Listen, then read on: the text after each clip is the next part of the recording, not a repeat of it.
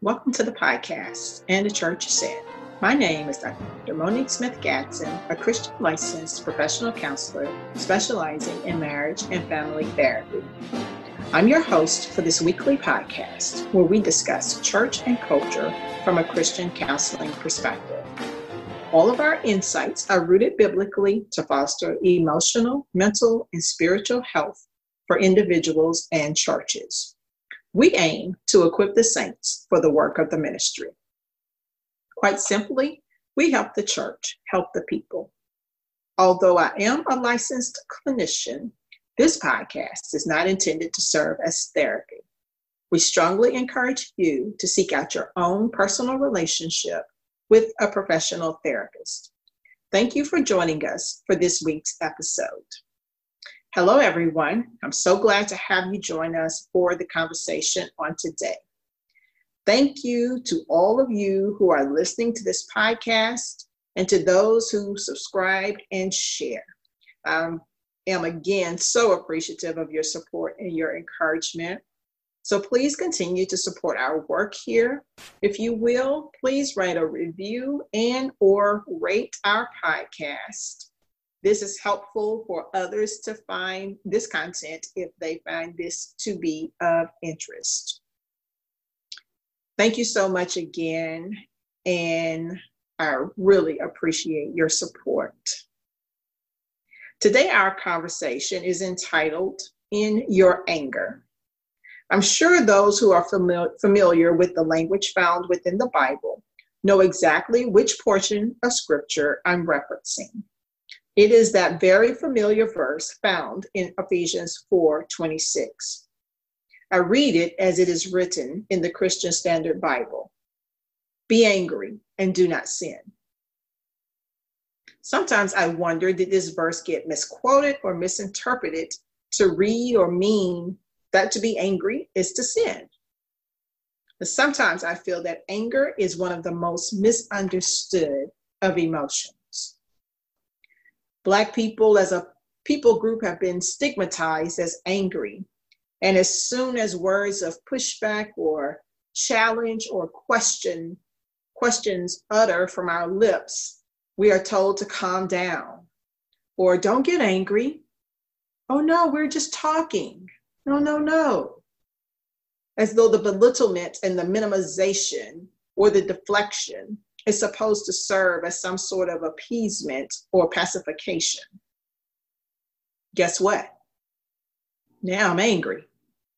Your attempts to contain me so that you might control me has yet again now fueled my anger. Now, let's not mention when there is a justifiable response of anger, to like an injustice or oppression, or a revelation of another slight against, or a total lack of justice served, the microaggressions, the piling on of yet another effect of ongoing racial or generational trauma, to only again be met with, it's okay, and I'm sorry. Yeah, you can keep your tired rhetoric, because now I am angry. And to express those sentiments can make one feel as though they are doing something wrong. When I'm not angry, I'm treated as though I am. When I am angry, I'm appeased and pacified. So what do I do in this anger? Is it a sin to speak up, out, loudly? I'm in my anger. Now, what do I do? No wonder suppression and bypass are common responses. We as a people group have been silenced for so long. We are sometimes so busy trying to survive. We do not have opportunity to express, much less even figure out what we are feeling. We are silenced or given a look that communicates, don't go there. When we are rightfully irate and expressing, even with intensity, we are policed, or the police is called. So what has happened? Our right to express justified anger has been suppressed for generations. And instead, it sits inside our beings, eating away at those insides, while our outsides are being brutalized and murdered and threatened and intimidated and mocked. It is internalized, and what smolders as a burning ember feeds diseases and conditions such as hypertension, heart disease, and diabetes. Then we get research that has suggested over time that anger expression is presumed to be an unhealthy response with possible negative health consequences. However, authors Park, Flores, Ashbacher, and Mendes, in their article, When Anger Expressions Might Be Beneficial for African Americans, The Moderating Role of Chronic Discrimination, they state that much of the prior literature has examined the anger expression health link among African Americans without consideration of socio-cultural contexts where anger expression occurs. It is important for us to note that context matters when we are discussing anger expression. If we were to continue to tell African Americans that anger expression is harmful to our health, and we try to sit on it and suppress the anger, then what do? Where does it go? I would imagine it turns into self-hatred. Self-hatred destroys not only the self, but those and those things that are in close proximity. Maybe if the self-hatred was exterminated, a husband could love his wife as his own body, because those who hate their flesh do not provide and care for it, I would suppose.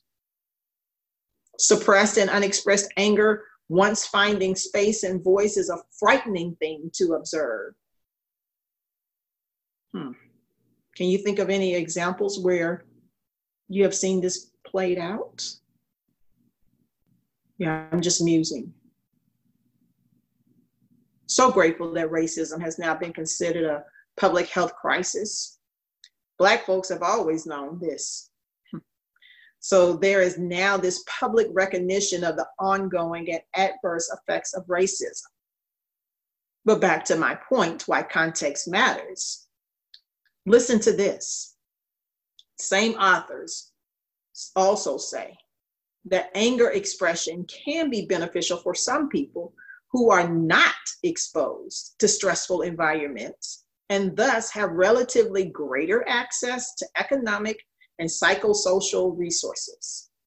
For example, one prospective study found that anger expression predicted lower risk of stroke and non-fatal myocardial infarctions 2 years later among highly educated male health professionals.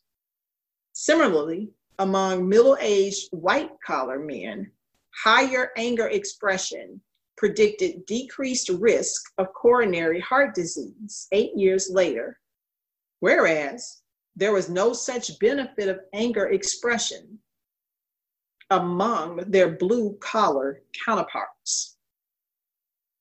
This related to Europeans and European Americans. To be African American is to constantly live in a state of stressful environments. African Americans are usually disproportionately and adversely impacted when it comes to economic and psychosocial resources. So again, what is the African American to do with his or her anger? While in this anger, I have long been of the opinion that anger expression as it relates to the many injustices and oppressions is beneficial, as it can be a tool to facilitate the movement of adverse effects through our being and our bodies. Granted, there needs to be an ability to manage and regulate said anger, and then the skills to know how to translate that anger into productive and effective action, but it has to be beneficial. You must find spaces with fresh air to breathe if you're constantly in environments that are toxic to your every breath. Anger can be a type of emotional enema. Anger can move adverse effects through our bodies. Equipped with problem-solving coping skills, I argue that anger can be a health benefit. The authors affirm this argument as they report, quote, if anger expression is repeatedly used as an active coping strategy to deal with the controllable social stressors, this may eventually be linked to better cardiovascular health, as the frequency of anger expression in this context is likely to reflect a sense of efficacy or control, as well as other favorable life conditions that enable African Americans to use anger in a more adaptive way. So in this anger, what do we do? How do we not sin? Well, I say that anger produces righteous actions. Jesus turned over some tables as it related to those who were buying and selling in the temple. Anger dismantles systems of oppression and injustice. Anger, righteous anger, can correct and result in discipline. God himself unleashed his anger, rage, and intense wrath, and it resulted in the children of Israel fearing God and turning away from sin. So you can be angry about unfair practices and overlooked promotions and discrimination and racial injustices against the people group. You can express these sentiments understanding that even if it is justified, even if it is intense, others will not understand and attempt to suppress your expressions. So what can you control? Sure, you can keep applying for the job or reporting the infractions or videoing the murders. But this is where we must figure out where exactly or what exactly is the problem and what are alternate solutions. And this is why it goes back to the need to express your anger and realize ways to then manage it. Allow your anger to be expressed. Do not allow it to cause you to abuse yourself or others. We have to understand that unexpressed anger can look and sound scary. We must be able to discern what is suppressed emotion finding its way into the light, offering support and not more ways to suppress. And then to sit in the void of that emotional emptiness and think, what can I now do with this anger to affect positive change? Understanding that this is a process, and also understanding that all social stressors are not necessarily controllable. But in the meantime, we must take care of our physical health by employing a few of these interventions. Exercising, meditation, relaxation, spiritual disciplines, therapy, and I add acceptance, which means we just have to accept that racism is here. We have to understand it as a poison that permeates our culture. And while, yes, we must work against the effects of racism, we also have to stop knocking our heads against brick walls. Yeah, do the work that you're called to do, but understand it's God's work to soften the hearts of those who oppress and choose to be blinded by arguments and philosophies in some people. Racism is a sin. It controls and it wreaks havoc. It oppresses, it intimidates, it kills, it steals, it frightens, it dominates. What we can do is not allow it to control how we will or will not respond. There is a place where we have control. Express. and allow it to motivate toward problem solving in constructive ways. And hear me say, this is not simplistic, nor is it a meek or a timid work. It is hard, and it is difficult, and it is sacrificial, and it is not pretty. People will deceive you into thinking that it is to always be peaceful. That's not always necessarily true. Anger impacts us physically and psychologically and emotionally and spiritually. So it's a process. We have to keep our focus on God. We have to understand that ultimately it is He and He alone that will restore. However, as we continue to read the Word of God and look at how often the anger of God was kindled. Look at how Jesus, who put on humanity, expressed anger without sinning. He rebuked. He advocated. He preached. All while not sinning. So I hope you find freedom in your anger. Again, anger impacts us physically. It impacts us mentally and emotionally. And it impacts us spiritually. We have to take into account all of these various aspects.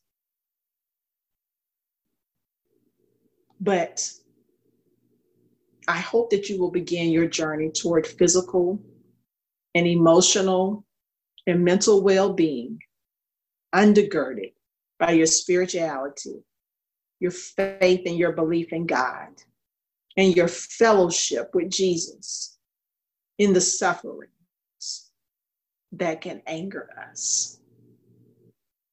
In your anger. Until next time, let anyone who has ears to hear, listen to what the Spirit says to the churches. After you have heard my call, in your anger, do not sin. What will be your response? And the church said.